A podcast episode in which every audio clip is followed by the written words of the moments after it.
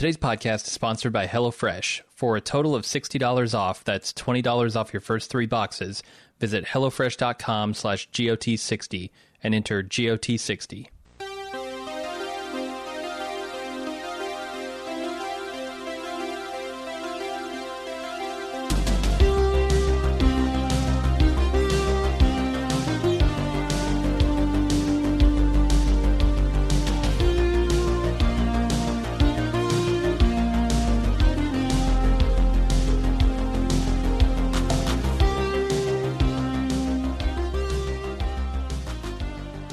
To the Game of Thrones podcast, the officially unofficial podcast for Game of Thrones on HBO. I'm Jim. I'm Aaron. And today we're talking about season three, episode nine, titled Rains of Castamere. Uh, this is the one. This is the one that everybody's been waiting for. I know I have. It's an average episode of Game of Thrones. Oh, what? What? Uh, I mean, this is one of the greatest single episodes of Game of Thrones. Yeah. Um, it is real gut punch.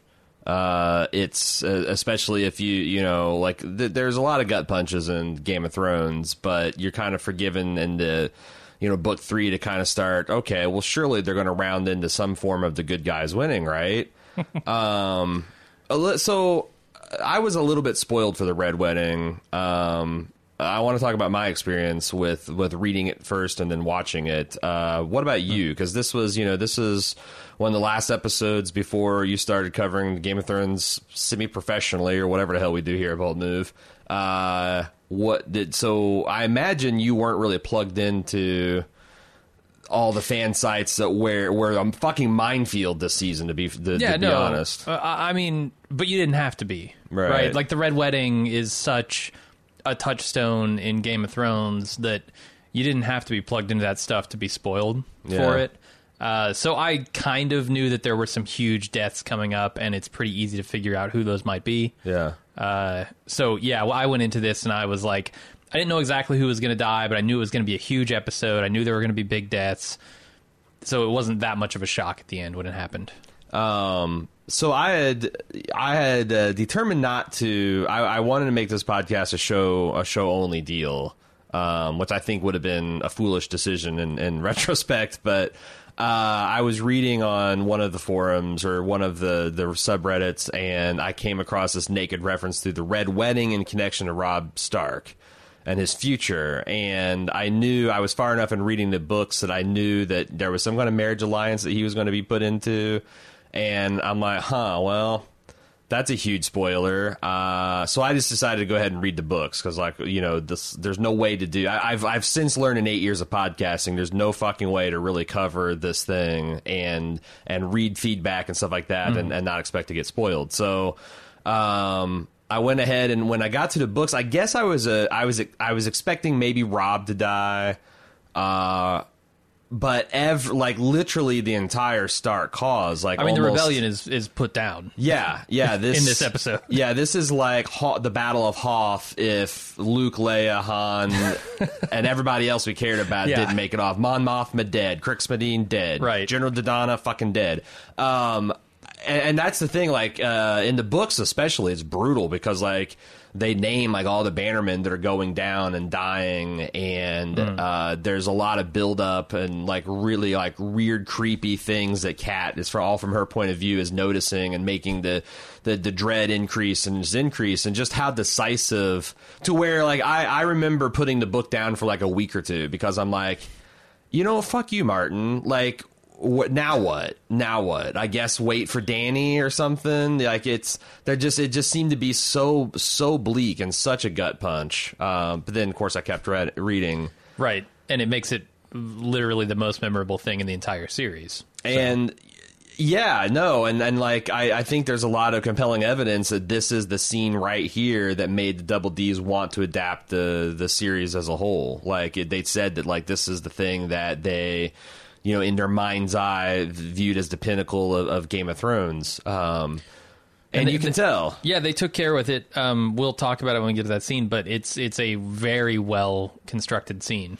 And there's a lot of interesting buildup of tension and then release and build it so you Mm-hmm. can like they kind of you can you can kind of be forgiven. They try to lull you into a false sense of security several times. Like, oh well, this is the thing that Walder Frey is doing to fuck over to Starks. Oh well, this is the thing. Oh, it's this insult. It's that insult, and then you know when when when the brutal uh what killing comes, it's it's it's a it's a real shock. And I think one thing that your show does that's superior to the books is showing you know, actually taking the time to have Rob give Rob a little POV with his wife Talisa, so that it's and the you know the whole moment about naming the son uh, Eddard, like, don't you want to teach Yeah. Ned Stark how to ride a horse or swing a sword? I can't remember what exactly what it was. Like that's that's they, they that's a really Don't you want to teach Eddard how to lose a war by marrying the wrong woman?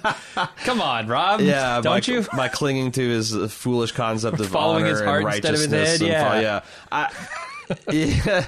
Uh, it's and and just like just just the sheer brutality, the stabbing of Talisa in her stomach, the slitting of the throats, how many fucking b- crossbow bolts Rob takes, the murder Mm-hmm. of Grey Wind, which seems to really get people worked up yeah. you know, infanticide and all that stuff. Yeah, you know, whatever. Uh, I sleep, and then Greywind dies, and it's rah, you know, it's that Shaquille O'Neal meme. But uh, it's a great, it's it's a great, it's a great episode, and it's it's it's not just the the Red Wedding, although that takes up a bulk of it, because there's also the twin plot of. Arya being so close, Yeah. Right. so close to happiness and reunification and getting snatched away and Jon having to you know take a stand over uh, old farmer and the you know Bran warging into Ho- Hodo like this this they just really bring the thunder in this episode Yeah. No, it's it's a really solid episode. Uh, perhaps one of the best of the series. Uh, and I'm I don't know. I'm ready to talk about it if you are. Yeah, I mean, I just want to say, like, it's always going to be debate, like, what's the best episode of of Game of Thrones, and I feel like sometimes, like, it's not even an absolute quality. It's like what season it falls in, and this overall strength of that season. But like, you know, maybe you can make an argument for Hardhome or Blackwater or Battle of the Bastards, and certainly on spectacle. But for you know, for gut punch and heart, hard hard to beat this episode. Really hard to beat this episode. Hey, before we get into the episode, I want to talk about a couple things here going on at Bald Move. Um, we are covering Better Call Saul season four. We just got to the hump episode. We're halfway through season four. Uh, don't forget, if you're a club member, uh, you're welcome to participate in our Instant Talk podcast that happens immediately after the episode airs, where you can uh, live chat to us through the YouTube chat interface. Uh, we also are seeing The Nun tonight, a very scary movie set in. We're, we're, going into the fall season. We're going into Halloween season. I'm looking forward to it. Trailer got a jump scare out of me. Uh, we also are starting our coverage, speaking HBO shows, of The Deuce this weekend. David Simon's latest, uh, the creator of The Wire. Uh, we really enjoyed season one. It uh, made a lot of noise at the Baldies last year, so we're starting our coverage of season two. That'll be on the Bald Move TV uh, thread or the uh, RSS feed. Feed, yeah, yeah, Bald Move TV feed. Uh, and finally, uh, we'd like to encourage you, if you're an American, to register to vote.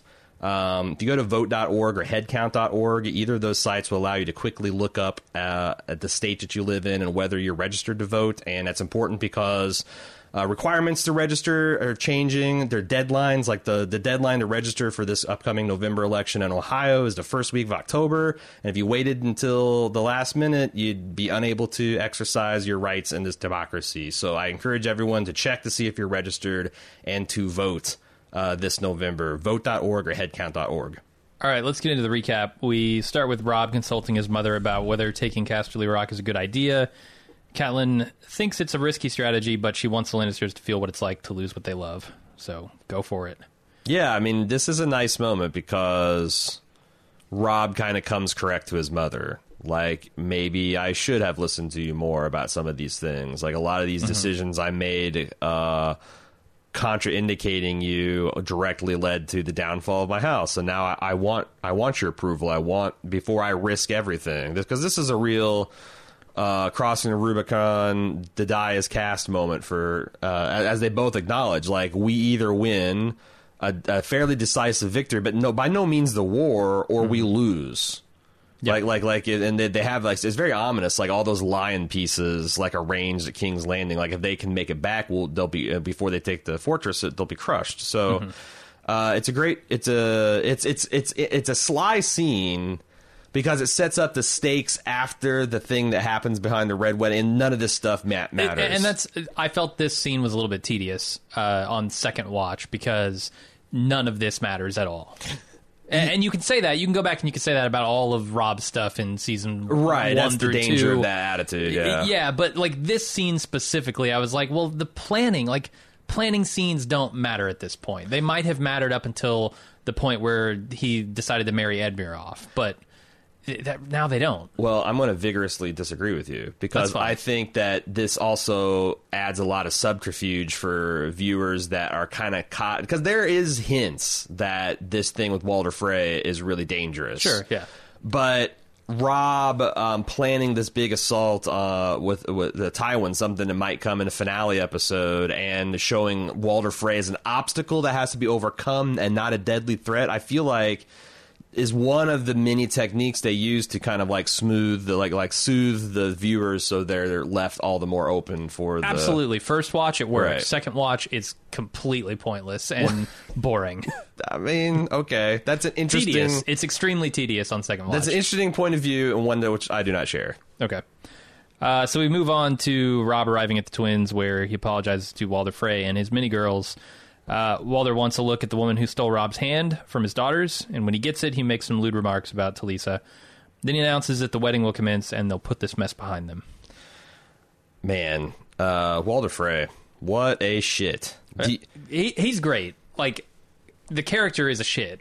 The actor is doing a hell of a job. Yeah. being a shit. And, Yeah. and I think like the two best things about this scene are Walder Frey and Edmure's reactions to all the girls. yeah, yeah, Uh, I, I just love Edmure does so much with just a facial expression. right. Uh, in in these scenes and previous scenes, it's so good. Yeah, I like like who I mean, who's the creepier guy? I mean, and if you say Walder Frey, is it is it because he's less handsome than Edmure? Because It's because he's more upfront about his creepiness. I guess, but Edmure sizing these girls up is pretty is also kind of gross. Um, and I just yeah, this uh, this guy plays uh, Walder Frey, uh, David Bradley.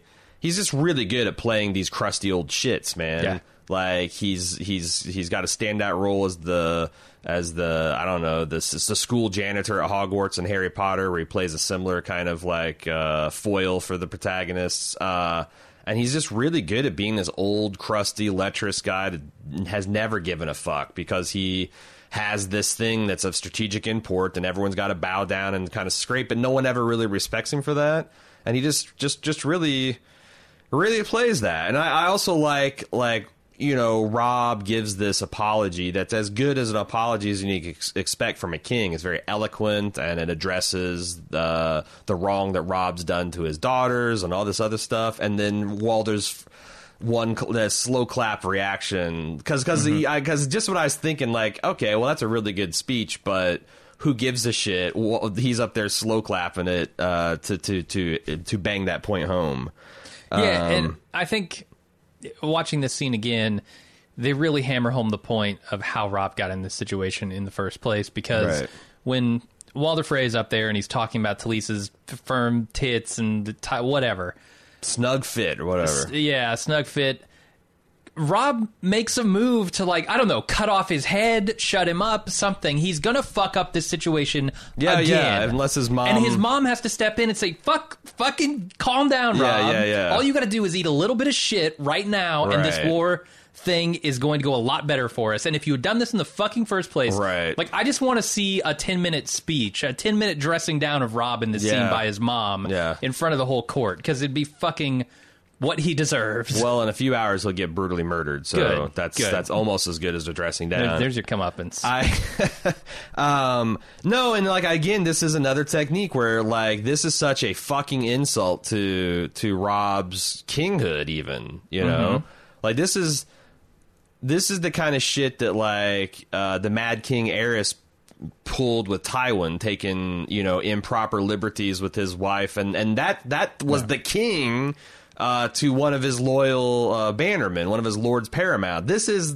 this is just some fucking pissant banner bannerman of his grandfather's banner uh being a fucking asshole to the king like it's it's it's the temerity and and I feel like that that's another thing where Rob passes the test Uh, Frey, Frey claps and says, "Let the wall. Okay, enough of this ugliness. Let's let's the music will be loud, the wine will be flowing, and you kind of feel like the tension drain out of the episode. And Sure, I feel yeah. like uh, on second watch, you know, contra to your point before, like I noticed these techniques and like, wow, they really did make a good effort of trying to, you know, rope a dope uh, uh, the the you know the of, the wear their their wedding clothes over their chain mail essentially. Sure. Uh, and I, I thought I thought that was that was pretty good. Also, like I really liked them showing. The other thing they did is the this show, showing the um, the ceremonial offering of the salt and the bread and the sacred. You know, uh, the Walder formally extending his protection under the light of the seven. Like this is, I mean, it's all like it's it's it's this seems silly to modernize, right? But like in you know this, these religion the, these these cultural taboos carried the force of law back in the day. You know, it wasn't just like oh well this is just some kind of little thing that we can set aside and. I mean, it, it, it's like as close as an ironclad guarantee that you can get. Um, and I don't know that they, I don't know they really uh, express that in the show properly to show like what a grave insult to uh, to to the laws and customs of the land that Frey is about to to do. Um, but I, I really like them, you know, like for Frey just cat just just adhering to the letter of the law and and saying, oh yeah, all you're you're all under my protection and all this other stuff, and knowing full well he's going to fuck him over. Yeah, I mean, he's giving Rob a taste of his own medicine. One other question. Um, do you think that Walder Frey... No, I don't think so. As I said, do you think Walder Frey was trying to provoke Rob into doing something so he could have a pretext for killing him without having to violate guest right? Because if Rob attacks him here, Right. then Rob's the one that's in, in the wrong. Uh, no, I think he's just trying to stick it to him, knowing that Rob won't make that move. He almost, uh, I know. he almost overestimated Rob, uh, Rob Stark. Yeah, yeah, Yeah, because like you know, his plan was to get the men drunk, and like you know, and then none of that had happened. And if if he had killed Rob, it's I mean, I probably the twins would be pulled down and thrown into the Trident. So, uh, but yeah, All right, Daario shows Dany a back door into the city through which they'll sneak in and open the front gates for her army. Jorah thinks it's a trap. Uh, Grey Worm trusts him, though, so Dany decides to go with the plan, and Barristan offers his help, but Jorah tells him to stay with the Queen. Because he's too old to fight anymore. No, that's not what he says. I think it'd be funny, like because uh, you, you know Daario said, "I need your two best fighters," and and Jorah steps forward as a me and Grey Worm, and and Daario should have been like, "No, I said her two best fighters," you know. um, yeah, I mean, there's a lot of it's it's interesting. Dany, like you know, you're starting to see her trusting her advisors. Like you know, what's Grey Worm's gut tell her about? Uh, tell him about uh, Daario. I like that. I like Sir Jorah trying to muscle in and. Uh, not Sir Jorah, rather, but Sir, uh, S- uh, Selmy, uh, Sir Barristan try to muscle in on the action, and Jorah pulls the self-righteous, but you're the Queen's Guard, and blah, blah, blah. And Yeah, which, I don't know, it seems like Barristan might like that. I mean, if he's after the Queen's heart Right. or whatever, uh, then staying behind while Jorah goes off to potentially get killed is not a bad idea. Right, right. Um, but yeah, no, I, I, it, it's a, it's a, it's a solid plan, um, and it, it, it, it goes off without a hitch. Put it, let's put it that way. It does, yeah. So we go up to Sam and Gilly, who are continuing through the woods as Sam explains how they'll get through the wall via the Black Gate, uh, which he's read about before. Gilly's very impressed at how much knowledge he has acquired from books, and they reach reach the wall finally. Gilly's very impressed by that as well.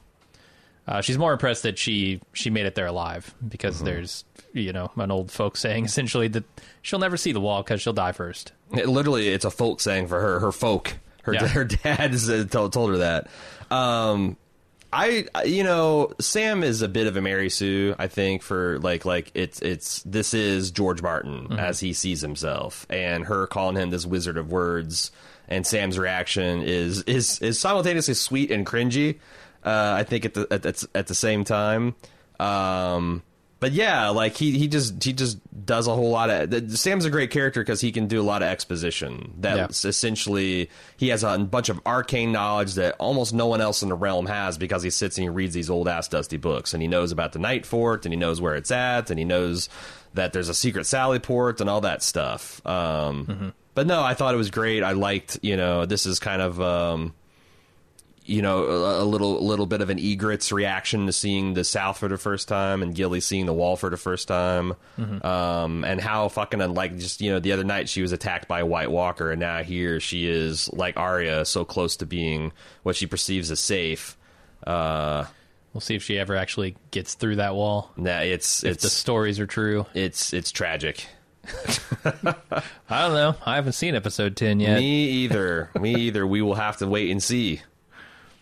All right, so we go to the Hound and Arya coming upon a man who is fixing a wagon wheel. Uh, the Hound helps him fix it, punches him out, and then makes a move to kill him. But Arya begs him not to kill the man, which he agrees to, but warns her that her kindness will- will get her killed one day. And crucially, as you can you know figure out uh, from subsequent scenes, this guy is on his way to the twins with a load of pork and wine. He also is the most naive man in the realm. He takes a look at the Hound and says, "Yep, And he's, then, he's a yeah, good guy." Yeah, lift my wagon, brother. Yeah, you know, like, give Uh-huh. let, me, let me give you a hand. It's uh, not not because again, the Hound is not like uh I mean, I don't know. Like if if if this were, I mean, even Brienne's a bad example. Uh, if, if this were like Rob Stark, okay, maybe he's unassuming, but this is this guy's a monster. He's Mm-hmm. like six foot six. He's got this hideously scarred face. He's wearing full plate armor. The hell, man! Probably hell? covered in blood. I mean, maybe maybe this guy his he's thinking his best play is like this guy's going to kill me. He's going to kill me, so I'm just going to act like he's a better man, Right. There's nothing I could do to stop it. right? And hope his his better angels win him over. Um, They do. His better angel Arya. yeah. Although Uh, she concusses the fuck out of him, She does, yeah. This guy's not going to remember what his the face of his wife looks like, but he could rebuild his life. Yeah. Get a new wife like Walder Frey will. maybe, maybe. Um, I really liked also how Arya and the Hound both took turns just withering attacks on each other. Like Arya throwing, you know, the mountain holding the Hound's face to a brazier when he's a, a, a kid is pretty low blow, but he comes back with, uh, you know, the the, the, the he he comes back with tormenting her about the knowledge of uh you know the, the fact that she's so close to being safe and he he knows what that that that fear looks like and how the kindness is going to get you killed and all that I, I thought it was a a nice duel for these two characters Yeah, and that's that's also you know coming up a little more uh, obviously in the next scene with them. Uh, but we'll get there. Bran's group comes upon an abandoned plot of land and speculate uh, that it's abandoned for fear of wildlings. And when a storm comes in, they take shelter in a windmill. In a windmill in a tower, I don't. It's hard to tell. I assumed windmill because it looks a little bit like uh, the building that uh, Ygritte was pointing out to you. Yeah I mean I guess episode. it could be like a grain silo or I something guess maybe it's just a tower. I don't know. But it shows like uh, there's again here's uh, some more exposition that there's this uh, miles wide tract of land south of the wall that uh, the the kings of old uh, gave to the, the the Night's Watch as a way for them to kind of like plot, uh, farm and, and live off the land without you know not having to be relying on anybody for like donations and things like that. But you know everything at this stage you know 300 years after uh, the the Targaryen conquest everything is in such disrepair that the Night's Watch can't even can barely feed and clothe themselves much less protect the farmers that and all these cottage industries that had grown up to support the Night's Watch. So it's a consequence because the wildlings raids and all that stuff they're, they're it's uh, they've all been abandoned. And I, I think a little bit of uh, you know unwarranted uh, feeling of security with the wall. You know, like the wildlings are never going to get through the wall. So what do we need to really actually protect these farmers for? Right, right. And I also like uh, Osha teasing uh, Rickon about drinking blood from skulls, and Uh-huh. because there's a lot of uh, heinous shit said about wildlings right in front of Osha. It's like, oh, well, you're one of the good ones. We don't have to worry about you. Uh, Um, yeah, and it's just all the foreshadowing of the storm coming and Hodor being uncomfortable with it uh, is is good because that tension's con- slowly you know ramps up over the next few scenes. right. So Jon's group finds a man who uh, breeds horses for the Night's Watch, which we kind of talked about how that goes. Over Jon's protest, the wildlings decide to kill the man and take his horses. Jon intentionally spooks the horses, alerting the man, giving him time to mount one and ride away. Which the wildlings are not too happy about. Excuse me, the free folk. Yeah, don't don't use the wilding slur on them. Uh, Sorry. I did like. you know, Jon tries to find this uh, path of least resistance, like banging his sword against a rock. Like, you know, is he is he is he helping the farmer? Is he just clumsy? Right. Whoops. Sorry, guys. My sword hit that rock. Yeah, it's something that you can maybe a reasonable person could have a debate. Yeah, but then when he goes Ygritte and kind of distracts her while she's got the perfect shot, and then she hits the tree, I just that's pretty obvious. I wonder.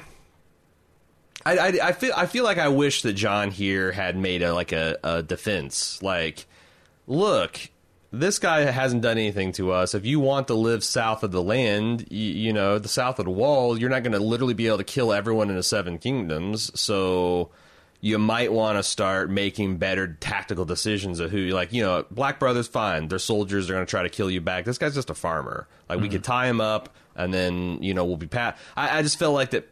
I, I wonder what Qhorin Halfhand would say from Seven Heavens, looking down and being like, yeah, way to commit to your cause, but boy. You'll stick us, you're stealing me, but you won't kill this fucking farmer.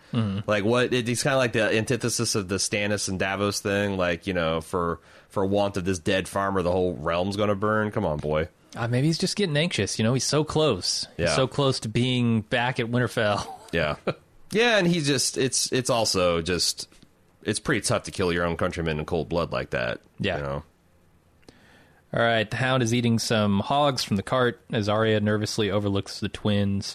Uh, the Hound tells her that she's scared that they won't actually make it there. And then Arya tells him he's scared of fire because of what his brother did to him. And the Hound makes a remark about her dead father, and Arya tells him she's going to kill him someday. Put a sword through his head, essentially. Yeah, I uh, kind of stepped all over the scene in my commentary to the last one, so there. That's all there, right. There you go. Uh, I do like how the thunder kind of rumbles into the next scene Uh-huh. because it's uh, you know I think it's clear skies here at the Twins, but it's it's the danger. Mm-hmm. You know the, the the the lightning strikes and thunder rolling behind uh, Arya's uh, swearing of sticking her sword out uh, through his eye and out the back of his skull. Uh, And this is more just about showing, you know, how antsy Arya is to get to her family again, um, and and kind of exactly where they are. Right, they're within Right. viewing distance of the twins, pretty close, right. and and they're about to head there. Uh, so then Bran questions how they're going to get over the wall until Jon's group of wildlings track the man on horseback outside of where they're staying. Hodor begins freaking out because of the storm, and Bran wargs into him to shut him up. Outside, Orell wants Jon, Orell wants Jon to kill the man to prove he's one of them. Inside, Jojen wants Bran to warg into the wolves. We go back outside. Jon can't kill the man, and Ygritte backs him up. And the others decide to kill Jon for it, but Bran wargs into the wolves to save him. And Jon kills Orell, who then wargs into a bird, I think, which attacks Jon. And then mm-hmm. Jon gets on a horse and rides away. That that all happens. Yeah. Um, it's kind of a, a schizophrenic scene between the inside and outside. I do like the hush Hodor, no more Hodoring. Yeah. That's a great line.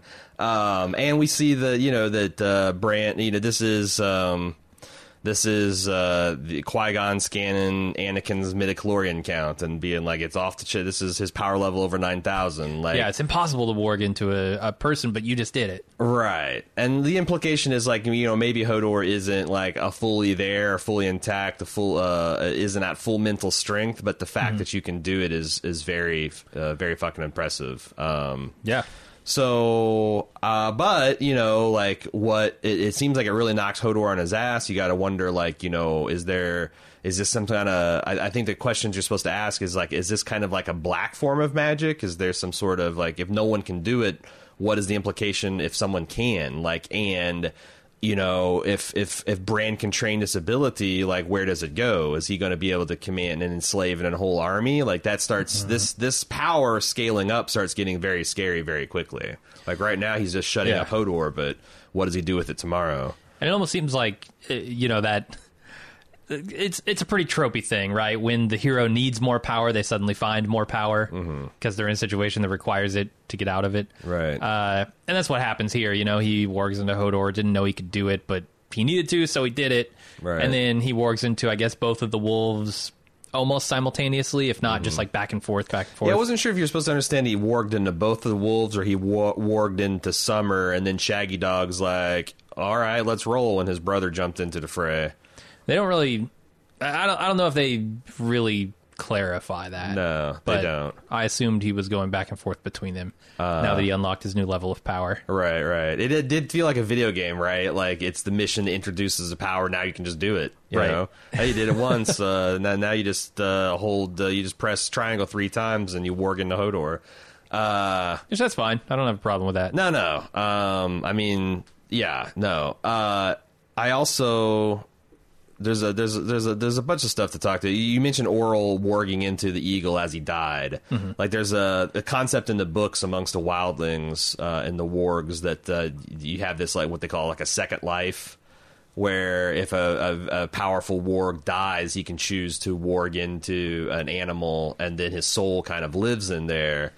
Uh, and what happens is inevitably they intertwine, and the warg has less and less control and becomes more and more bestial. And eventually, like you know, the, it's it's not something you can continue to do over and over and over again. It doesn't seem like But maybe Bran could. but maybe Bran could. Um, and it's also, um, maybe yeah. I, th- I thought that was a, a cool little nod to that. Uh, and it, uh, the, the the Orell is so fuck, and it's like Jon Snow gives him this cold smack about like.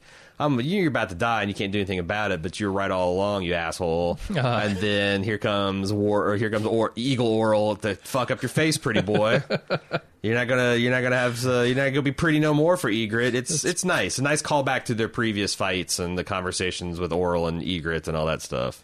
Pretty pretty small revenge there that he gets. Uh, also, I mean, I have pretty much praised this episode to high heaven. I will say, after seeing this with fresh eyes, direwolf effects are still pretty dodgy. Yeah, like, they're okay. Like, uh, yeah, I mean, it, it, it's not like a scene ruiner, but I wish, I, I, wish the, vers- I wish there was a little bit more reality and weight to like Summer tearing out the throat of some of these wildlings, because Yeah. there, there, we get to see these wolves, these dire wolves, be badass so little amount of time that whenever you see them kind of in the battle, it's like, yeah, and you really want to, you really want to see what this like, like nearly horse sized wolf is going to do to these dudes, uh, at least you know. Uh, I, I and I, I recognize the inherent hypocrisy of saying there's too much Theon torture, but give me more dire wolf mauling, you know. But hey, I'm a, I'm a complicated person.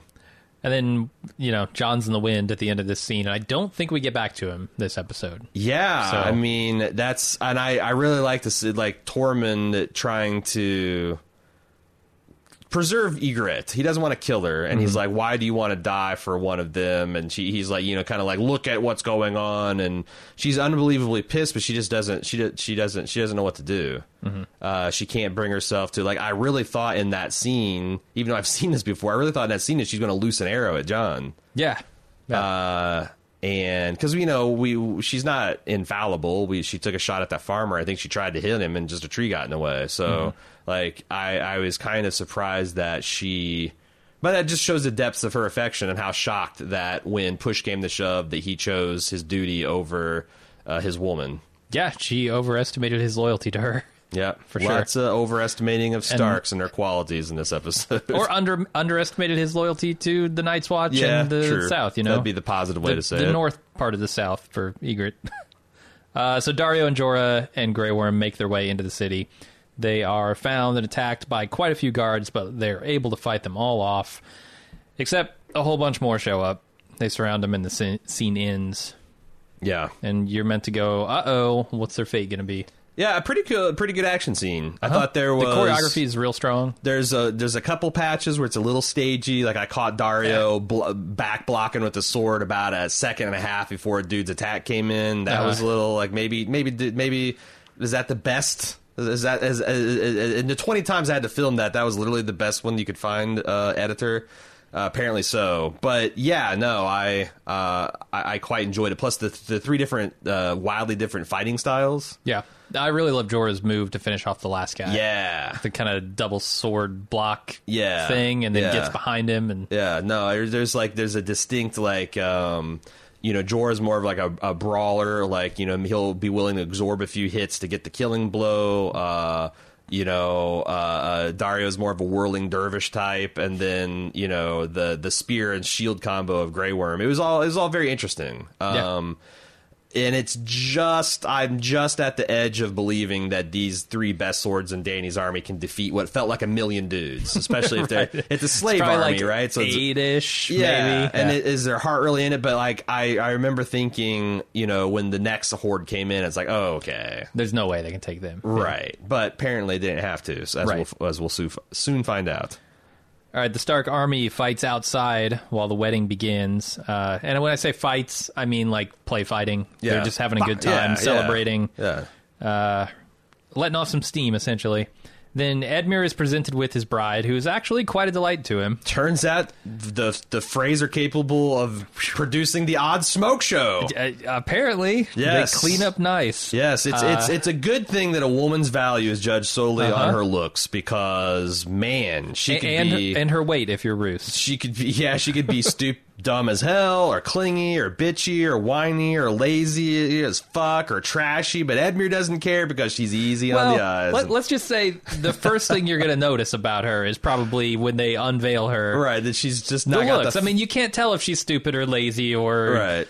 whatever other negative quality she might have, but she's good looking. she so- doesn't she doesn't got the fuff the fucked up Frey face the infamous Wester- Westerosi fuff that that that that uh, every lord fears when in a marriage alliance with the Freys.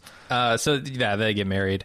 I, I did think it was funny that he gave he clearly gives Edmure the prettiest of his girls Right. just to spite Robb. Like like you can see it. He's looking at him throughout the entire ceremony, going, uh, uh, Yeah, yeah, and, like, it- and and if there was a little like, and, and it'd just be a bonus to give Ra like if there was like a little fight between the two because she cut that'd be even a bonus in his eyes. Yeah. I also really like the blackfish during the ceremony Yes. catching the Frey girls catching his eye, and he's like, Ugh, this know? wedding party. Yeah, when the garter gets thrown, he's just going Uh-huh. to run to north uh, beyond the wall. He doesn't want to be anywhere near where the bouquet or the garter or the garter lands. Yeah, it's good, and and I mean Edmure is doing so much with just a couple of glances here. Mm-hmm. Uh, so, so is the guy, you know, so is Walder Frey, so is Robb. Like everybody's doing really solid work without really any Yeah, dialogue. Ca- Cat's wry look at her brother as he's sweating, as uh, uh, Frey's bringing down his daughter. The withering look that Walder gives to Robb. Uh,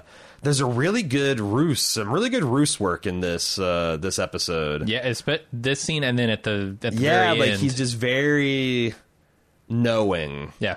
uh, and his dealings with the Starks here, which on second view is is is kind of delicious if you go into like really good villainy. Yeah. And I do, I do like I do like some some good villainy. Then we go back to Bran, who realizes that he can control animals and perhaps people at will. Jojen says that shouldn't be possible, but uh, it's apparently is. Bran tells them that he saw Jon and Osha and suggests that they head to Castle Black. Instead, uh, he tells Osha to take Rickon to uh, the last hearth, where the Umbers are at, uh, and she agrees to that. Uh, even though Rickon doesn't really want to leave his brother, uh, she's able to kind of soothe him and take him away. Uh, big mistake, Bran. Big mistake. I know Bran doesn't know this, but maybe he needs to like work a little farther into somebody who can see what's up with the Umbers. The Umbers are not exactly friendly. We're, or at least we're not sure if they're friendly at this point. Yeah. That, that- After the chopping of their their father's head. oh, see, you're you're confusing the Karstarks with the Umbers. Oh fuck! Okay. Okay. Yeah, yeah, yeah. So no, the Umbers are Okay. like that. He was the guy who uh, uh, Robb's wolf bit the fingers off in the first season, and said, "Oh my lord, my king's meat was is is is, is pretty bloody tough," you know, because. Uh, uh, he might not be happy about that. Yeah, and, and the Umbers are like renowned for being amongst the most stalwart of the uh, Hmm. uh, of the uh, uh, Stark Bannermen. So it's it's a pretty good Gotcha. plan to take him there. Yeah. Uh, the only thing I did, would criticize the scene a little bit is I I felt like they made Osha a little bit over. Over, I mean, you know, like, yeah, I guess they've taken her in and they've done all right by her, but she's still been a captive slave of their household. And I felt like the whole, you know, take care of him, she, he means the world to me was a bit much. Yeah. A bit much. I didn't buy it from Osha. Like, I think Osha's a good person, and that's why she's taking care of this child. Um, and also, she wants to be safe from the White Walkers. But like, you don't have to gild the lily like that, Osha. Have some pride in yourself and some some rightful hatred for the oppressors here. yeah, I guess that part of it has never quite made sense to me. Like this immediate kinship feeling she has right. with Bran. And that's that. I think that's where this weird plastic concept of time in the series where simultaneously you're supposed to understand everything that's happened in the entire series has been in like the last six months but also it's taken three years of real world time. The children so you can kind of like hop on both feet of that opinion. Like oh well osha's osha's clearly been doing this for years and she's gonna appreciate his star qualities but also like yeah but she was just like a wildling ready to slit their throats three months ago. What the fuck? Uh, and that that a lot of time works well in the show's favor. All right, then we go back to Dany, who's getting nervously impatient when Jorah shows up and says that the slave soldiers surrendered rather than fight for their masters. Uh, Jorah seems pretty disappointed when she asks about Daario, who promptly arrives behind them and pronounces the city hers. It's it's a little bit of an owl licking the tootsie roll moment where Dany's like, uh, "How long does it take to sack a city?" And it's like that long, that long exactly, Khaleesi, because here comes Jorah. Yeah, And Jorah's face when Dany asks, "And what of Daario? What of the very handsome, unconventionally handsome, and and nether region moistening Daario, Sir Jorah?" His face just like it's so fucking womp womp. yeah. Oh absolutely. god, this guy, this guy, this guy.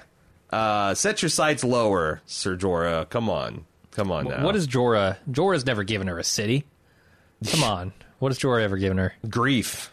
That's giving her grief yeah. and guff is what he's giving her. Um, no, I, I I like that. And Daario looking badass as hell. He looks like fucking. He's covered in blood. He looks dangerous as hell. He looks hot as hell, in my opinion.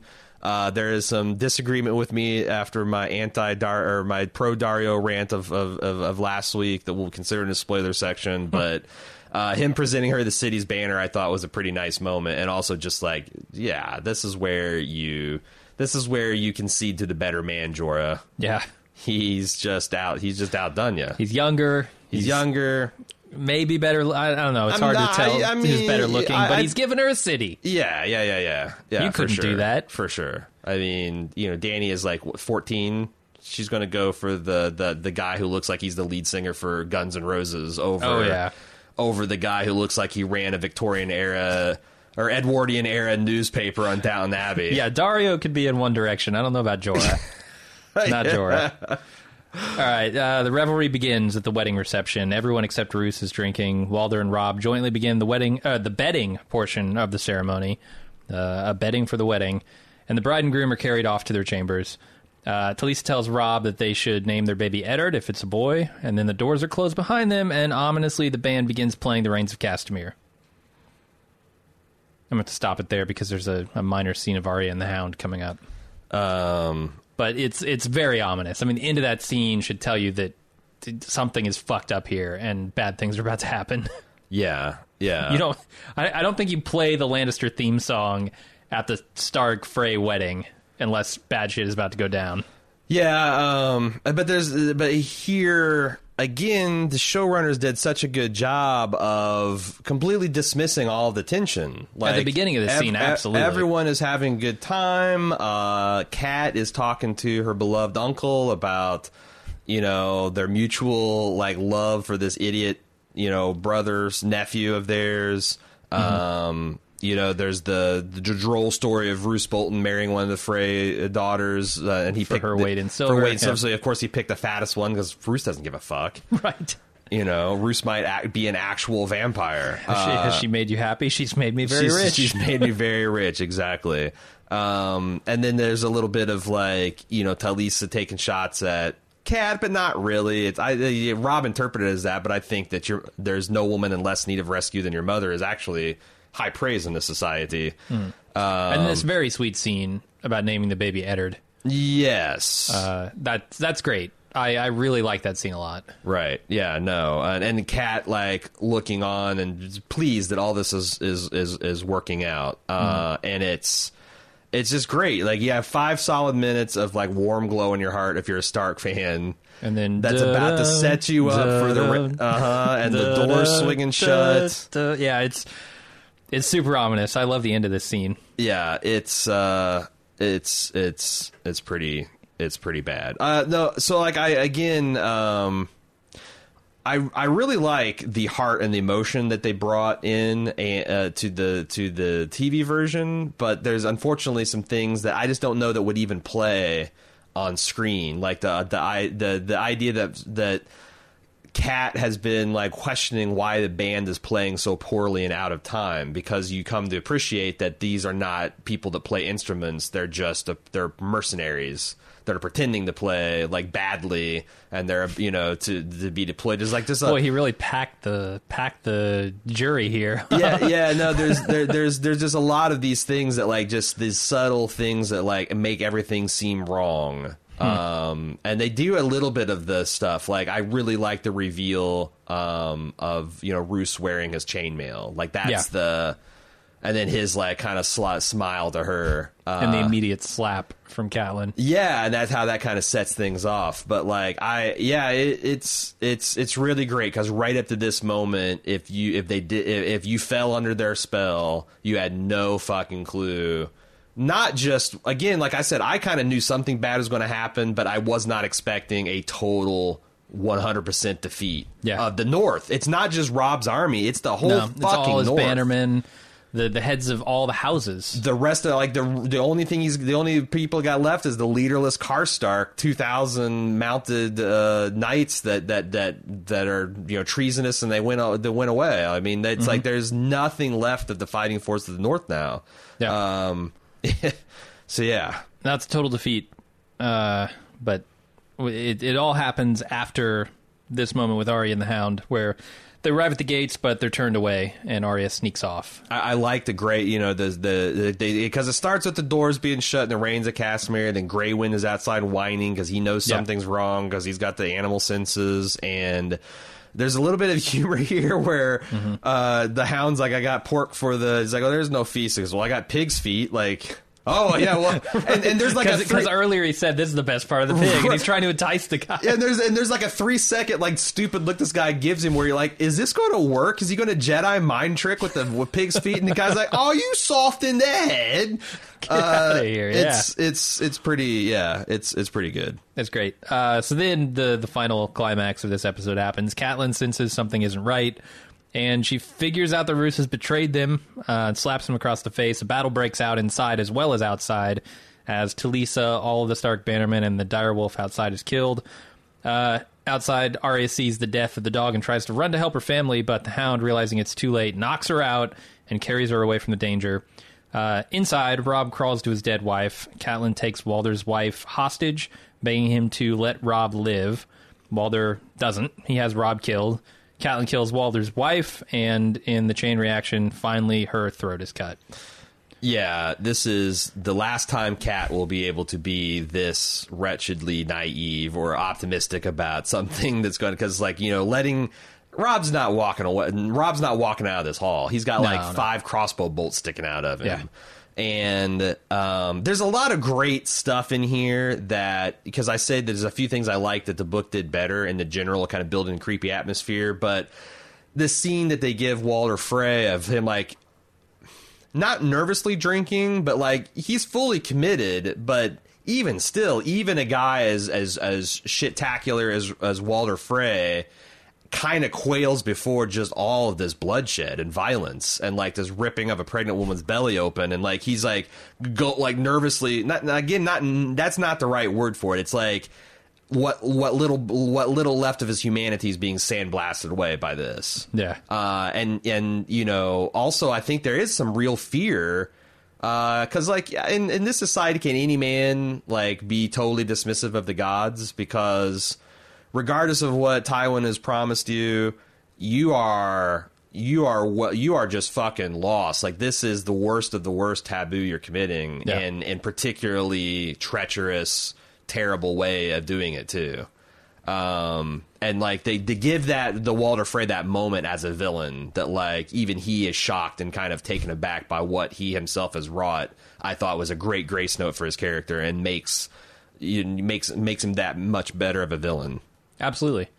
Uh, and I, I got to say, the final shot of this scene is one of the most morbidly beautiful things I've ever seen. Yeah. like the way they they give Catelyn a moment of just like pure fury and anguish and regret and she screams. Yeah. and they just linger on it. Yeah. for a good five ten seconds before someone comes up behind her and matter of factly cuts her throat. Well, throat. it's just like she and she reflexively cuts the this the the Frey girl's throat because I guess she swore before the gods that she was going to do it, and like, but it's the scream kind of like uh peters out because she just has got Yeah. nothing left. Like she is like she has been completely cut off. Like it's it's weird that she's she's already. It's like she, her throat's been slit before it even gets slit. And Robb had that moment not seconds earlier when Right. Talisa was killed, right? Right, Because he stands up and he's like, "Mother, this, Yeah. this is over." Yeah. As if to say, "This is over. Yeah, We have made our bed. This is us lying in it." yeah. Uh, and and almost like I'm sorry in a way too. Mm-hmm. Like this is my fault and I apologize. But it's all in his face. You can Yeah. see it. No, yeah. And as Uh, well, like you can see that, like, oh, simultaneously not only that, but you can see that Cat sees the little boy that she gave birth to and has nurtured and loved this whole and and been very proud of just moments ago. Like, Yeah. she was at one of her happiest moments, uh, and now she lives to see the last of her sons that she thinks uh, taken from her, and it's it's yeah, the emotional payload is is impressive, and what's going inside the hall, I think, was matched well with outside. Like the Arya, you know, trying to she sees Greywind and there's opportunity, and I I guess that's one of the other quibbles. I, I this is definitely um, a more of a gut punch, but. Uh, the Stark loyalist in me would like to see Greywind gotten out of that pin and like, uh, you know, take a bunch of Freys and Boltons with him. Sure.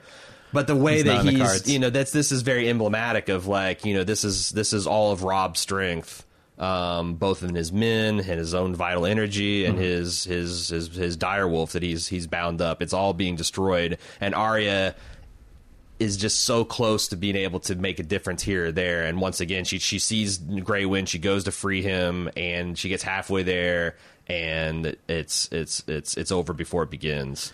Yeah, and at the end of this episode, I'm left with with the words that Catelyn herself says at the beginning of the episode, which is "Let them know what it feels like to lose the things they love."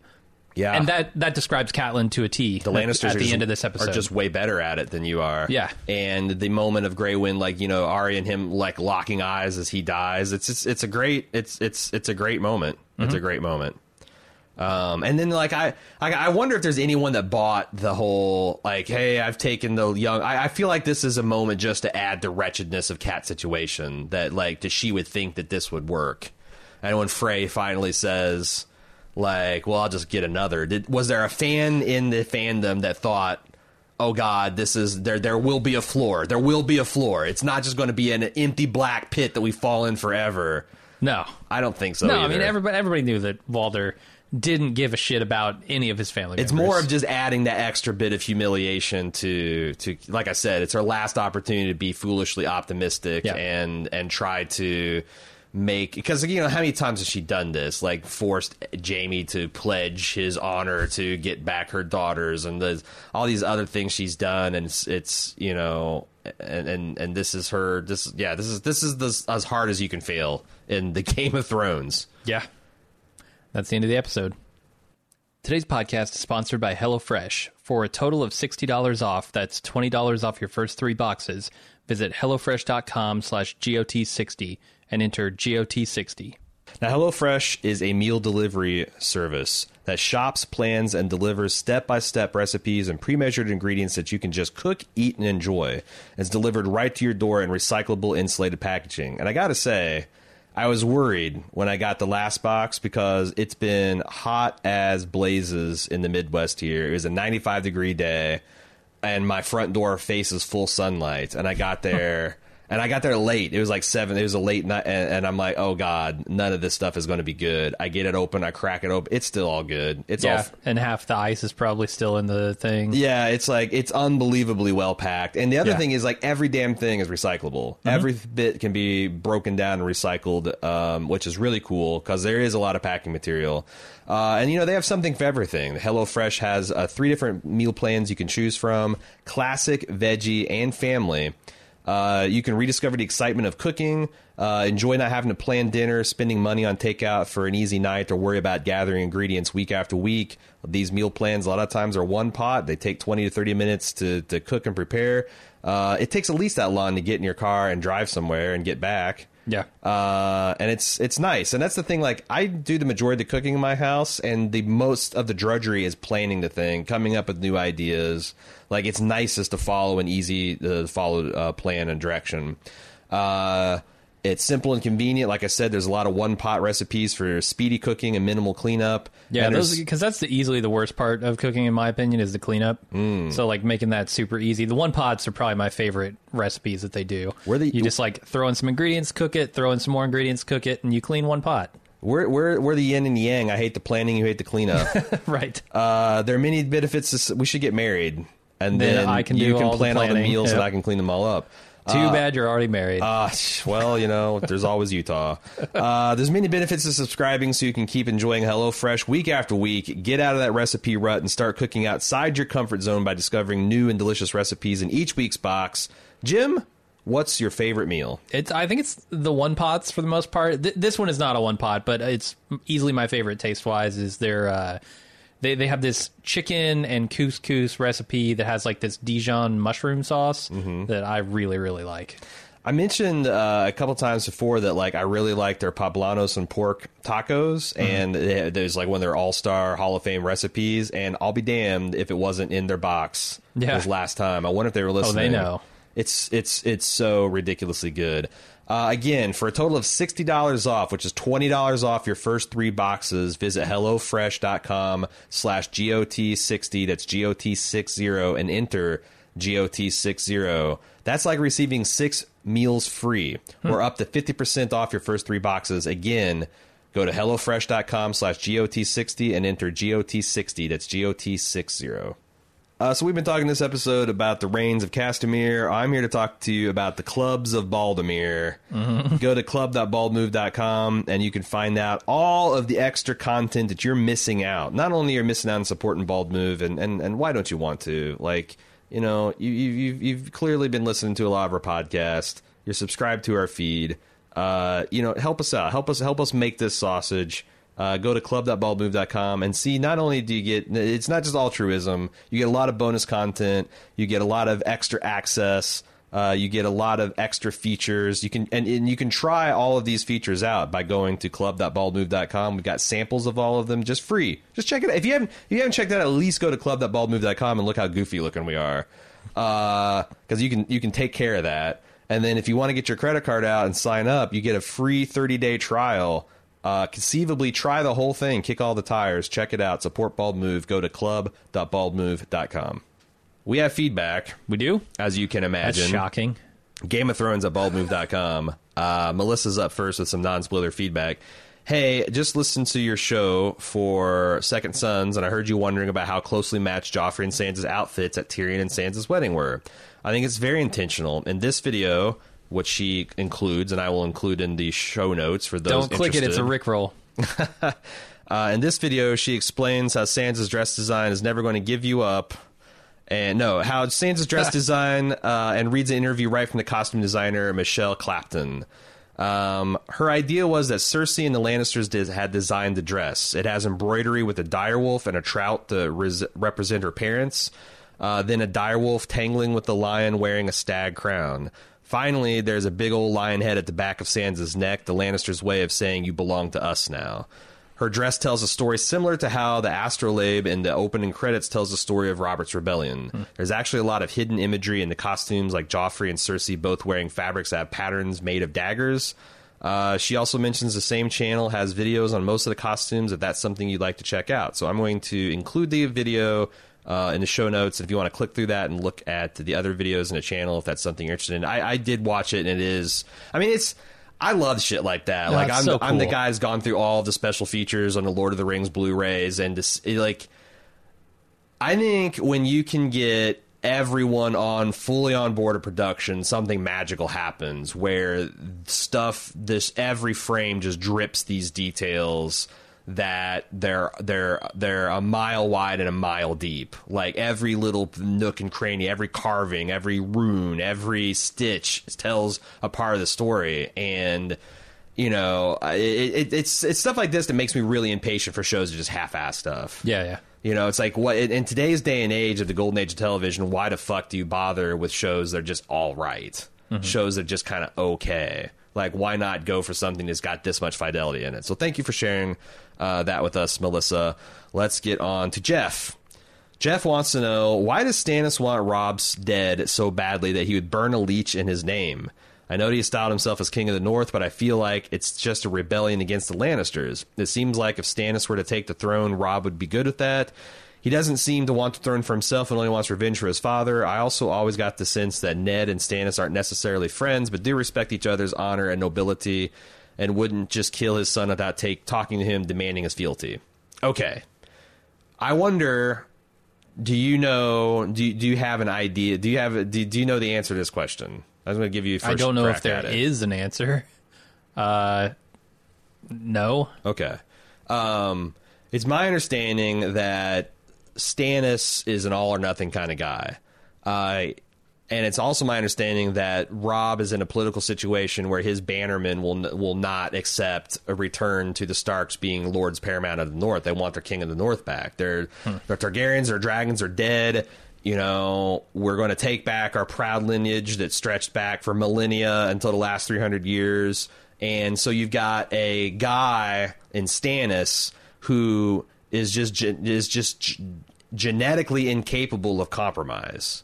Like the idea that like okay, well you can be the king of the north as long as you've been the knee. like like there's there's no way Stannis will come to that accommodation, and there's no way that Robb can abdicate the throne without you know becoming a political pariah. So it's like one of those things where you're right, and that's uh, something even I think Stannis makes a point to Cat in season two. Like your your husband backed my he was the first one to back my claim to a throne, and now your boy has raised his banners and he's in a he's he's in an op- and declared himself king. Like that's a personal affront to him. So it's just.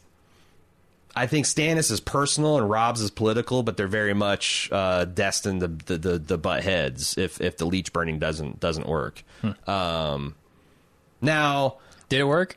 That's that's the million dollar question. Or were the or were the wheels already in motion? I mean, like I think you're. I think if you look back at this season, that every I like to think that every time we walk in on Tywin fr- writing long letters at his desk, that he is, you know, reaching. He's he's making entries to Roose. He's making entries to because he can see. Like he can see the, the, the way the board is situated as well as Robb can, and what the natural play for Robb to do. Like I, I, I, I wonder how much, like like really how far this goes back to being architected. Like I would believe that right from episode one, that that Tywin's already scheming and, and manipulating and maneuvering the end that, the, that we got, which means, of course, Stannis burning the leech didn't do shit. right. But on the other hand, if you believe in royal blood, maybe I don't know. I don't know. I, I, I yeah. So, um, Jane W says this is slightly off topic, but I had to tell you. I just got back from seeing Peter Dinklage in a musical version of uh, Cyrano de Ber, Ber, Bergerac. Uh, that's definitely how, not how that's pronounced, but you know the one with the guy at the long nose. Cyrano. Yeah. Uh, oh, right. I should have had you pronounce it. Uh, adapted and directed by his wife, Erica Schmidt. It was in a small 200 seat theater, and I got to see him crazy up close. Sometimes I wonder if TV, movie stars, and actors are really that good or if it's just Hollywood magic. But I'm here to tell you that this guy tore up every scene right up. It's incredible how talented he is. And for what it's worth, his character is a soldier, and at one point, the army marches north to fight in a battle in the snow, and they win. So I'm taking that as an overall good omen for Game of Thrones. Um, I tell you what, uh, if you if you're not able to see him in a small, intimate 200 the- seat theater, I highly recommend you see the movie Station Agent. If you want to see Peter Dinklage set a fucking movie set on fire, he's very young and very early in his career, but it's just a like he he's got a couple uh, moments in the second and third act that uh, he really generates a lot of like pathos and pain, and it's it's brilliant. Yeah, he's he's a great he is a great actor. Um, Jay, I realize that season three, episode nine is really known for the red wedding, so I get maybe why other points of discussion could be missed. I'd like to discuss for a minute the scene where Jon won't kill the horse breeder and is ultimately outed as being a man of the Night's Watch. When the fight first begins, Bran intervenes by taking over Summer, and it appears that Summer kills at least a few couple of people. But what happens then? This brings up a bunch more questions like once Jon got on a horse, did Bran slash Summer run away? Did the surviving wildlings even see Summer because it seems like they would have? Was there a conversation afterwards among the wildlings like, hey, did you see that giant direwolf? That was pretty crazy, right? It just seems funny that the direwolf gets involved and is gone without a trace. Uh, he's not wrong, right? Yeah. Like these are giant, near the pony-sized wolves mauling your your your fellow wildlings, uh, or excuse me, free folk, and nobody acknowledges that. yeah, it's just it's a really shocking thing to happen. Especially Jon, uh, who knows about and would probably recognize his brothers. I mean, uh, if not, at, least it's a weird enough connection that he'd go, "Hmm, that was because interesting." because again, like direwolves being south of the wall is something that's like it'd be it'd be just as likely as us going out into your front yard here in southern Ohio and seeing a fucking timber wolf. It would like like even if you didn't, and then if it just so happens that your brother had a timber wolf. Like you know, it's it's it's it's weird that they that, that that happened, but I guess you're supposed to understand that the way it was staged and in the chaos of the battle, that maybe people didn't notice. or at least didn't like keep track of it long enough. But damn, I mean, one of my major concerns in a battle involving direwolves would be where the fuck is the direwolf at almost all times. If Right. I'm not being actively attacked by a human, Right. it's where is that direwolf? Right, right, yeah. Because I don't want any part of that dire wolf. Right. I have no defense against this dire wolf. Um, yeah, no, it's uh, it's it's it's uh, it's a little bit of an issue. Also, I mean, if you really wanted to get to Jon, couldn't he have just like warged into the horse and brought Jon right back to the tower? True. Horse mines are notoriously difficult to warg Are they? into. Yeah, they're really intelligent creatures. They have hooves. They're so like you know like how it's it's so alien. Just grab that know? horse by the brain and lead it back. Yeah, that's yeah. what I'm saying. I think I will say that, like, if I was going to say an additional criticism on top of this one, that I thought that the scene, this this whole combat scene at that tower is very difficult to see where, the, like, like you know, the the hallmark of really well shot action is you should always know where you are, where the combatants are, and where those are all in relation to the battlefield. Yeah. And good action scenes, ne- you never feel like you are out of place or like, whoa, I just jumped over. Like I, I just jumped over my own point of view, and now I'm backwards, and I don't know. And and this was shot in a way that I found pretty confusing. Like I think a little bit be- careful, more careful staging and editing, and maybe some of these questions would have been answered. Like there's a low wall that the that that that uh, Bran used to sneak up on the guys and drag them behind or something. I, I I don't know. I don't know. But I think a lot of the criticism is just that. It's not necessarily a silly idea on the face of it, and the answers are probably there. It's just that it was shot in a confusing way that it's it's it's it's it's hard to see. Uh, that is all the non spoiler feedback. Okay. Okay. Uh, so we're in the spoiler section now. Uh, we still have we, we didn't we didn't get any more Theon Theon torture scenes. Nope. Uh, let me ask you this. We do get one more in the finale, right? I mean, I know that sausage scene is coming up where, Oh. where Ramsay's eating sausage, but I don't know if it happens this season. That could be that se- this, or it could be uh, uh, episode one, season four. Yeah. Um, I th- so I think that maybe we don't have a too much torture, but we have a torture pacing issue.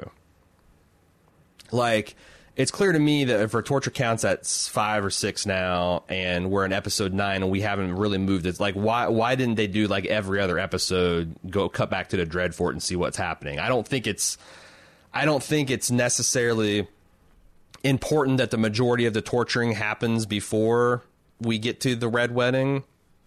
Because I, I do feel like that they're like the, the first half of the season, the first five episodes was super torture heavy, and if they pace that out a little, because like they do have to tell the story of how they break this man, because they're not going to be able to like they do in the books, put you inside Theon's head uh, as Reek and have you slowly realize this broken the the you know almost mutant person is Theon Greyjoy. So they have to they have to show how physically broken and mentally broken he is, and yet I know a lot of people, myself included, were critical of how like Jesus Christ, like I get it, I get it. May, maybe they could have paced it a little bit better. What do you think? I don't know. I, I, I think it's a tough thing to do because, like you said, we need to understand that, Mm-hmm. and and how do you do that on a television show where you have to show people what he's experiencing and and show people what he's thinking? Yeah. and it's. I mean, if you don't go back to him over and over again, you probably wouldn't believe that he would be psychically broken. Right. So Right, because that's the I thing.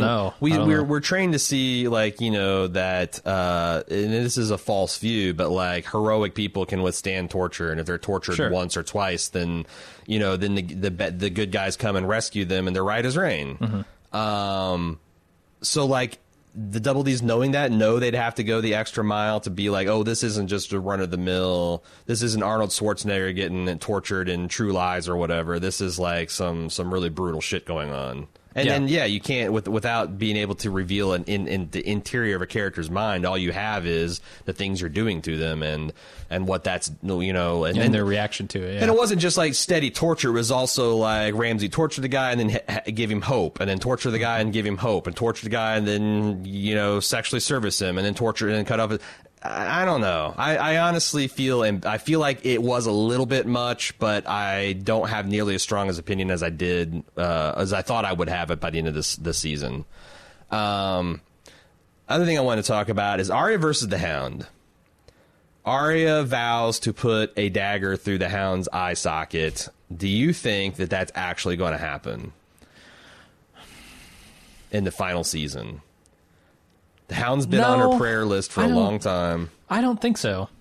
I really don't think so. I, I think in their travels they get to know each other a little bit better, and I I just don't feel, I guess, at the end that animosity that they have at the beginning. So Arya becomes a little bit more like the Hound, and the Hound becomes a little bit more like Arya. Yeah, hmm. and especially with you know where where they have the Hound now, like Right. I, I think he's a much better person in Right. general. Right. So no, I Uh, don't see it happening. Yeah. Um, plus, like the Hound, I mean, he might die in what I think you know is going to be something that, that I'm not going to say it's but it, it rhymes with the plebeian coal. Uh, I mean, so I, I I don't know, but that's something I thought was striking that she's making this promise and like, man, now that everything's happened, I wonder, I wonder what she'd do if she got him dead to rights. Um, also, the other thing about like no one, um, uh, no one can warg uh, into humans is certainly not something in the book. In the prologue of I can't remember if it's Feast or Dance. I think it's Dance that introduce us to a character who, in like desperation, wargs into one of his fellow wildling woman women uh, as he's dying, and uh, it drives her insane. She starts ripping apart her face, and uh, he has to flee from that body into a, a nearby wolf. But I wonder why they made it like a Bran only thing in the book or in the show. Is that just to further sell the because because that just muddies the water? Like like it, it really the, the, the it really sells the idea that Bran is like special. He's the chosen one. Mm-hmm. I, I think that's what they do a lot of stuff for to show how special Bran is. Yeah, because it just it just because I think it's like one of the reasons they cut out a lot of the warging from the other Starks, right? And and Right. that like explicit link to the wolves uh, is to make Bran more special. Yeah, and like I, I honestly think now that I've seen the show that I don't know when the Double D's decided they're not going to do any of this complicated shit, but I think it's pretty clear that Martin has got this warging uh, science worked out just so you'll understand how Jon Snow can survive his resurrection and be psychically intact in as opposed to like uh, Cat Stark or as opposed to Beric Dondarrion. Uh, that he's going to warg into Ghost, his full consciousness, and he can rewarg back into his resurrected body, and then he he's just essentially it's the Ghost is refrigerator theory. But the Double D's are like, yeah, fuck all that. We're just going to have him be resurrected and pay lip service to he's been changed, but really he's he won't be. Right. Just just like Beric. Like Yes. Loses parts, but he's not like psychically changed. And they at all. jettison like that's the reason like uh, they jettisoned Lady Stoneheart because everything that would muddy the waters of Bran being this uniquely powerful green seeing warg tro- chosen one Mm-hmm. is being eliminated in favor of uh, of that that that clarity. Yeah. Uh, okay, a do you more have any, pure version of the hero's journey. right, right. Do you have anything uh, that you'd like to talk about before we get on to the spoiler feedback? No, I'm ready. Okay, up front is Shaka. I believe I heard Aaron asking what the bastard names would be in the Crownlands when you were discussing Melisandre and the Leeches. I'm pretty sure bastards in the Crownlands, at least in King's Landing, are named waters based on the Blackwater. I'm getting this from a feast from crow, a feast for ugh, a feast for crows. When Cersei appoints someone named Aurane Waters to the small council, and I remember that being the explanation. Yeah, I actually looked and like uh, I don't know. It's very hard for me to memorize all these things, but bastards in the Crownlands are waters. Bastards in Dorne are sand. Bastards from the Iron Islands are called pike. The north, of course, is snow, as in Jon Snow. And the Reach, the bastards are called flowers. And the Riverlands, they're called uh, rivers. Stormlands are called storm. And the Vale of Arryn is stone. And Westerlands, where the Lannisters are from, are hills. So, uh, Shaka also has a simple question. If there is one character who has been killed off that you could have back in the show and not screw up the storyline, who would it be? For me, it'd be Tywin. I know it would ripple out and make everything different, but I would love for him to still be in King's Landing when Dany finishes, finally returns with her full force. Yeah, I just I would love to see the battle between like a superior force that Dany has and a potentially superior mind that Yeah, Tywin what- what's has. Tywin's answer for dragons? It's kind of like Yeah. l- uh, it's kind of like Lex Luthor versus Superman. That should be a route, but Lex Luthor's a super genius, and maybe he's got kryptonite. right, right. No, that that's a really really strong one. Um, Uh, I, I mean, bringing back Ned would be awesome just because he's Sean Bean. That would just that flip has- the whole story table. Right, the rippling consequences there make the show not possible. I think the best for me, uh, I I bring back Barristan Selmy. ah, Because okay. I don't think his death was that important. He's not Hmm. dead in the books, and he actually has a really badass duel with uh, someone that came to like uh, assa- you know to, to try to assassinate the the queen, or I, I forget exactly, but but he he kills this uh, this pit fighter with uh, uh, you know with his with his uh, old Kingsguard ways. And it's just a really badass scene. Uh, and he did have a little bit. I mean, he went out like he, he went he he died with his boots on uh, like like an old warrior should. But I feel like you know, there's just a lot of nice scenes between him and Dany talking about the good old days of Tar- Targaryens, and he's just such, uh, you know, he's one of the last of the good Kingsguard, and now he's serving this virtuous queen. Like, I think it would have been a good. I'd love to see what what Barristan would would say to her in the council. Like, he would have been a good foil for Tyrion because Tyrion's all realpolitik. Barristan still believes in in the uh, ideas of uh, you know uh, chivalry and and righteousness and justice, and it would have been a nice counterpoint to to that because like she's not getting a lot of that from uh, uh, from Varys and Tyrion. But then again, I guess that would also take a lot of what she's getting from the Jon side of the equation too. I mean, I can think of a lot of characters that I'd like to have back, but Yeah. I, I think I can do one better than Tywin, and that's Oberyn. Because then you get Tywin too, Yeah, right? True. And then the ripples. Because Oberyn's such a good character, it would potentially have some some effects on the really shitty Dorne stuff that we see in Yeah. the following seasons. Because none of that would be necessary. Uh, Tywin wouldn't die most likely. I I feel like Oberyn might be my number one choice because he's a he's an awesome character. I wish I had the winds of winter so I could see what Doran's plan, uh, what what his evolved plan's going to be for Dorne because Dorne's such a hot mess. But man, I really like uh, what is it, Julian Bashir? What? No, that's his character name, Alexander Yeah, Siddig. DS9 character name. Yeah. Uh, I, I really like his take on, on Prince Doran. I thought he was r- impeccably cast. They Yeah. just didn't fucking do a damn thing with him.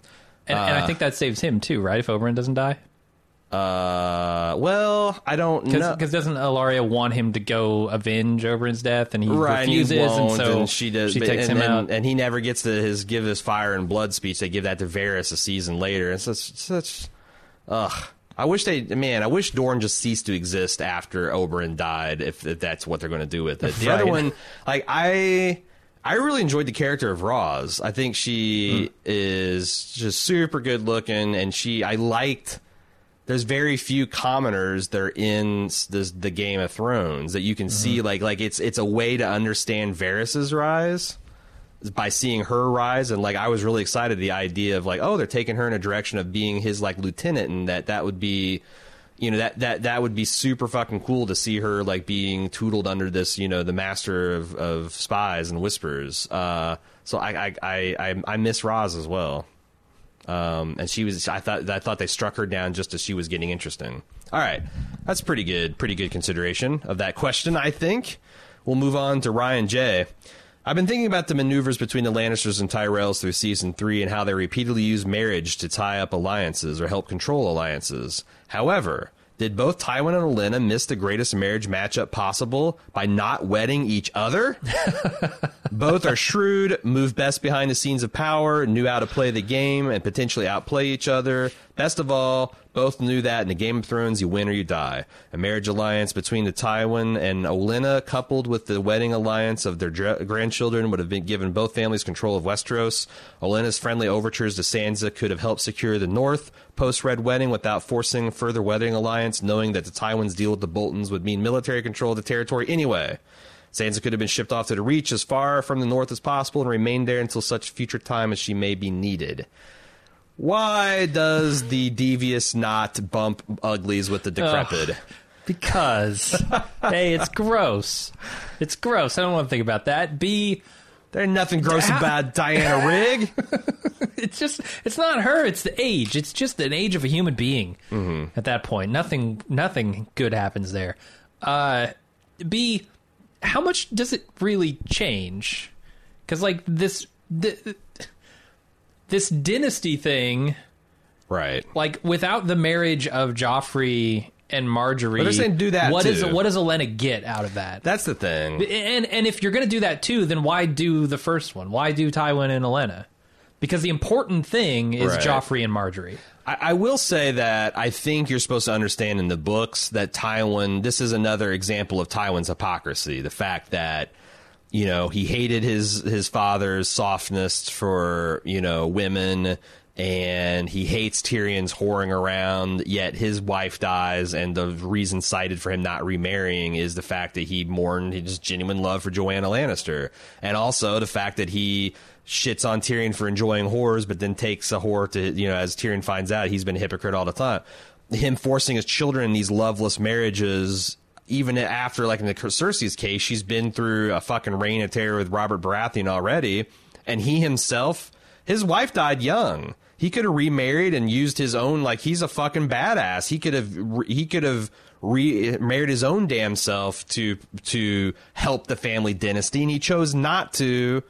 That's that's uh, that's that's the interesting hypocrisy of Tywin. He can see with 2020 vision everyone else's fates and how they, but he has got a giant blind spot when it comes to himself, and he also doesn't. And his his bitterness and resentment over Tyrion blinds him to his his child's qualities. Like it's uh, Tyrion's arguably the best of them. Yeah. Um, so that's that's, but I, I don't think that's a flaw. I think that's well, it is a flaw. It's a character flaw that makes him an interesting and believable villain. So like, I don't, I guess I don't have a problem with. You know, like yeah, but uh, him and Olin are, are way too old by the time the Game of Thrones comes out. But there's a legitimate argument 10, 15, 20 years ago. Why didn't he do that? Um, and 30, 30, 40, 30, maybe. 30, yeah. Uh, because he's well, everyone's younger in the Game of Thrones. Like I think Okay. Tywin's like f- in his late 40s or early 50s or something like that. Yeah. No one's as old as they look.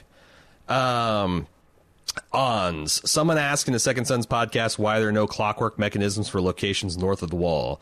The way I understood it, the opening credits were meant to be the Am- Am- armor- huh, armillary spheres within the citadel in Old Town. So the maesters wouldn't have any real knowledge of what's north of the wall. It'd just be there be ice dragons there. Hmm. I don't know that I buy that. Like, I get it that they might not know where like specific wildling settlements like Hardhome would be, but like the the Night's Watch knows about the Fist of the First Men, and they know about uh the Frost Fangs, and they know about the river. Like, the, absolutely, they would at least know where Craster's Keep is. They would know about uh uh the Fist of the Northmen. I, I don't know. Like, uh, it's not like the Maesters don't know or believe in anything north of the wall. And, like, any human knowledge that people possess, they too would possess. They fucking have a Maester at the wall. Like, there's no way they don't know about that stuff. So I think it's still a little bit of a cop out, although it's the best, it's the best cop out I've heard. Um, any thoughts, or should we keep moving on? Keep going. Andrew E. Hey guys, just want to respectfully disagree on your take about old Euro Daario versus the new one. Personally, and we had a lot of takes, some from women, this one from the man, uh, a man that I enjoyed, and I'm I'm going to read it. Uh, personally, I've always loved the second Daario much more uh, because, first of all, he's much, much, much hotter than Euro Daario. Secondly, in lieu of the edge uh, that uh, Euro Daario had, New Daario brings an endearing, boyish charm and swagger that lets me buy his romance with Dany. He's the hot young buck, and though I might not, it might not, Boring. and though it might not be all that's what's in the books, for me the performance works. I never bought Euro Daario mostly because of that hideous wig they gave him. I'd sit and stew in the tub long before getting up for Euro Daario, but New Daario could get it all and then some. Hey, I disagree with you, brother. I think Euro Daario would be the one that I'd let stew in my tub. I mean, Dany's a teenager. She's going to go for the bad boys. And and new Daario is not a bad not a boy. bad boy. He's the- not. He's a uh, more of a teddy bear than a bad boy. And I agree. Like, here's the other thing: is I kind of agree with your take on the wig, but I feel like that's the showrunners trying to play up the flamboyantness, the flamboyantness of the book Daario. Like, Yeah. they can't give him a purple forked beard and gold teeth, but they're going to give him like some weird braids and shit to show that he's different. He doesn't have sex with property, unlike mm-hmm. all these other philistines that he associates with. I yeah, I mean, clearly this is a subjective difference. Everyone's sexual taste in people is different. I'm just saying. I feel like Euro Daario is a lot more interesting. Let me throw this possibility out there Yeah. that new Daario might actually have been uh, perceived to be sexier and more edgy had he been given the material that Euro Daario was given. Hmm. Because Euro Daario gets to walk in and, and say all the sexy lines, right? be- like, yeah. ah, d- you, you can't make love to a slave, Right. that kind of stuff. I serve Uh, beauty. here's the city for you, my queen. Like, Yeah. that kind of shit. New Daario doesn't get that because old Daario already did it. You're right. New Daario is kind of just stuck being the lovesick person to get spurned by Dany for her Right. her dream, her destiny. So Um, maybe if he's given that material, we'd view him differently. I don't know. Yeah, I don't know either. Uh, Andrew uh, says also as a point of clarification, old Daario is doing quite well for himself. Uh, he, so I talked about him being cast in a transporter, which was true, but he's also the principal villain in the first Deadpool movie, which turned out to be the highest rated, uh, grossing R rated film of all time. Then last year was cast in the Hellboy reboot, directed by Game of Thrones alum director Neil Marshall. However, after it was revealed that the role had been cast, uh, he had been cast in was Asian in the source material, making this a whitewashing casting. He very publicly and famously left that project, which got him a lot of goodwill from the industry and the general public, which then led him to land the role of one of the key villains in James Cameron and Robert Rodriguez' upcoming cyberpunk anime adaptation of Alita Battle Angel. So he's landed on his feet. That's cool. Like, and as soon as you said Deadpool, I immediately like, oh yes, yes. I think on the balance, two more seasons of of kind of weak Daario material was probably not worth staying around for if you could be the lead villain in, in Deadpool and work with James Cameron and, and Rodriguez. What do you think? I don't know. I don't remember him in Deadpool. Well, Was he all CG or something? No, no. He's that he, he's the guy to like. You, Yeah. This is the chief like torturer and tormentor of Wade. Uh, well, he didn't didn't didn't land didn't land for for Jim. No, So no, he didn't stick in my mind. uh, Sean McGee. Uh, on the discussion of prophecy and determinative gods, I found it was interesting, but I've uh, we have hard evidence of people with predetermined fates, the green seers. By its very nature, the ability to green see or stand a seeing a great battle in the snow suggests a predetermined future. That certainly makes any plot less interesting. However, uh, although I'm not sure why, when we start a book, it has a predetermined end and it's still interesting. Perhaps it just makes life less interesting. Does it? Or because we also see Bran potentially influencing the past from the future. Wouldn't that say that it's not I- deterministic? I'm always impressed by people. Well, not impressed. I'm always surprised, I should say, that people will take pretty nebulous on-screen things and then say definitively that this means this can happen and all that. Because like I here's my thing about Destiny. So Jojen had a dream that he was going to die a particular way in service of a particular goal. Um then he went and lived his life in service of that. Is that his destiny, or did he have a dream that he wanted to fulfill? Right, it's a self fulfilling prophecy kind of thing. Right, right. Like, you know, once upon a time I had a dream of being a professional podcaster. Now it's happened.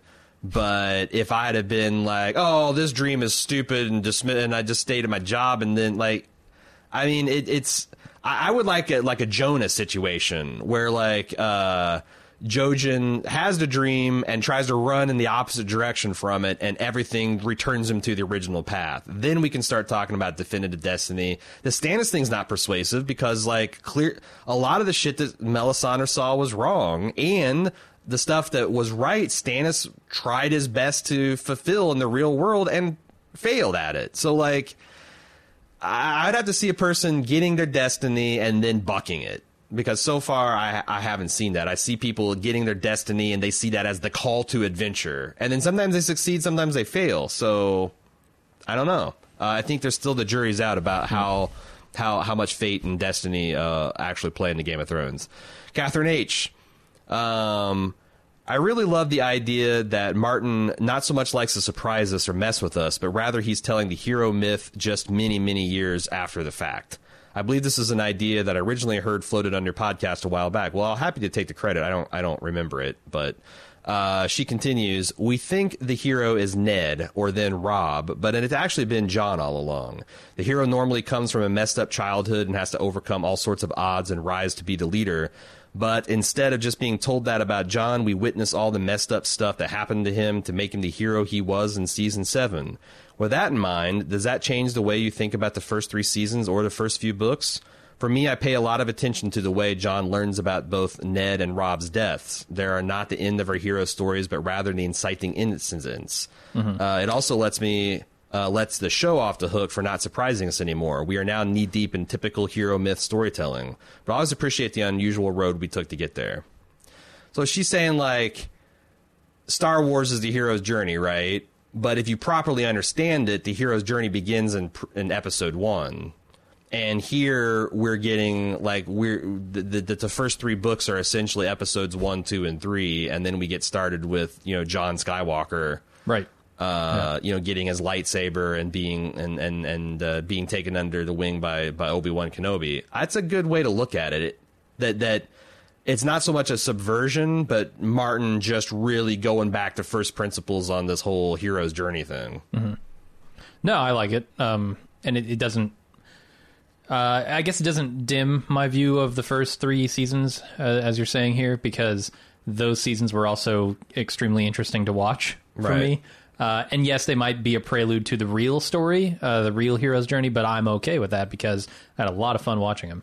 Yeah, and like I, you know, I don't think it enhances or de-enhances because I think it's just a little bit of tomato tomato too because whether he's subverting the conventional storytelling structure or just really being digressive and telling the hero's journey, like it's yeah. it's a little bit the same because the hero's journey does not usually belabor how the hero got to you know, he, the the hero's introduced. He gets his call to adventure. He goes on. We don't need to see the right. hero being born and his his parents die and his brother fail and his like that would just all be we, backstory. We, we, do see a lot of that, like specifically in Star Wars, right? His aunt and uncle are killed. Right. Uh, he he's got this old wizard telling him things into right. his ear. Right. Like all that happens, but it's so condensed. It's right. like 15 minutes, and it leads out his father and mother and their tragic relationship that eventually put him on that course. And like, I mean, it's all alluded yeah. to, and it's all there. The difference being in Game of Thrones, we're shown that stuff. Right. And then, like I said, you know, um, it's almost like exactly the same. It's just like the pre the first three prequels aren't that good, but like you can easily see the you know, Game of Thrones, Clash of Kings, uh, and the Storm of Swords being the prequel trilogy that then explains how Jon got at the wall mm-hmm. and is in a situation where he now can be the leader. The, you Try know, one of the, the two, realm, yeah, yeah, one of the one, one of the king or queens that might save the world. Mm-hmm. Um, but no, it's it's interesting. Like uh, looking back through the, the opposite end of the telescope way of looking at the story there, Catherine. And that's all the feedback we got for t- uh, this week. Uh, we will be back next week uh, to. Are we going to have a wrap up? I think with the, some people have asked me this week. Are we going to have a wrap up podcast? Uh, I don't think that's in the plan. I don't think so because here's the deal. I'm coming right back in November to cover. I, I'm gonna. I, I think we're gonna have at least two, maybe three weeks of uh, uh, Fire and Blood coverage, where I'm going to literally like divide that book. This is the Targaryen history into three sections, and we're to talk about insights. Uh, that's also around the time that my Game of Thrones book is going to be released, so uh, might have uh, my co-author Anthony uh, Ladon on to talk about that um, and you know just talk over people's questions and stuff about that. Um, so like in just a couple months, we're going to come back, and then a couple months after that. I mean, we we know for a fact that Game of Thrones is coming back in April of next year. Mm-hmm. So like, I don't, I um, I don't feel like there's a real need to like tie everything up into a nice, neat bow, uh, because I don't feel like we're ever really going to go away. So and after no. that, there's a new series to do. And after So, that, there'll be a new yeah. series of that. So like, yeah, I, I don't, I don't think we'll go be doing a wrap up, um, because you know a lot of wrap up is also a lot of just spec, you know, kind of what did we learn, Mm-hmm. what's still open for next season. Well, that's that in the context of a series that's already wrapping up in season eight. That doesn't make a lot of sense, Right. So uh, no, but we will have we will wrap up the season next week with the final episode. Yeah, and I think we're going to do a portion of what you might consider a wrap up at the end or during that podcast, Yeah, right? yeah, like we'll talk about our feelings on our the thoughts. season. Maybe Yeah. we can actually give some thought about what the strength of the seasons overall. Yeah, yeah, as, we've been promising that for an entire season. Uh-huh. Um, although I'm tempted to just wait till season eight comes out and see see what happens. But uh, thank you for all your feedback. Uh, can't wait to wrap this up next week. We will see you then at that time. Until then, I'm Aaron. No, I'm Jim. Later.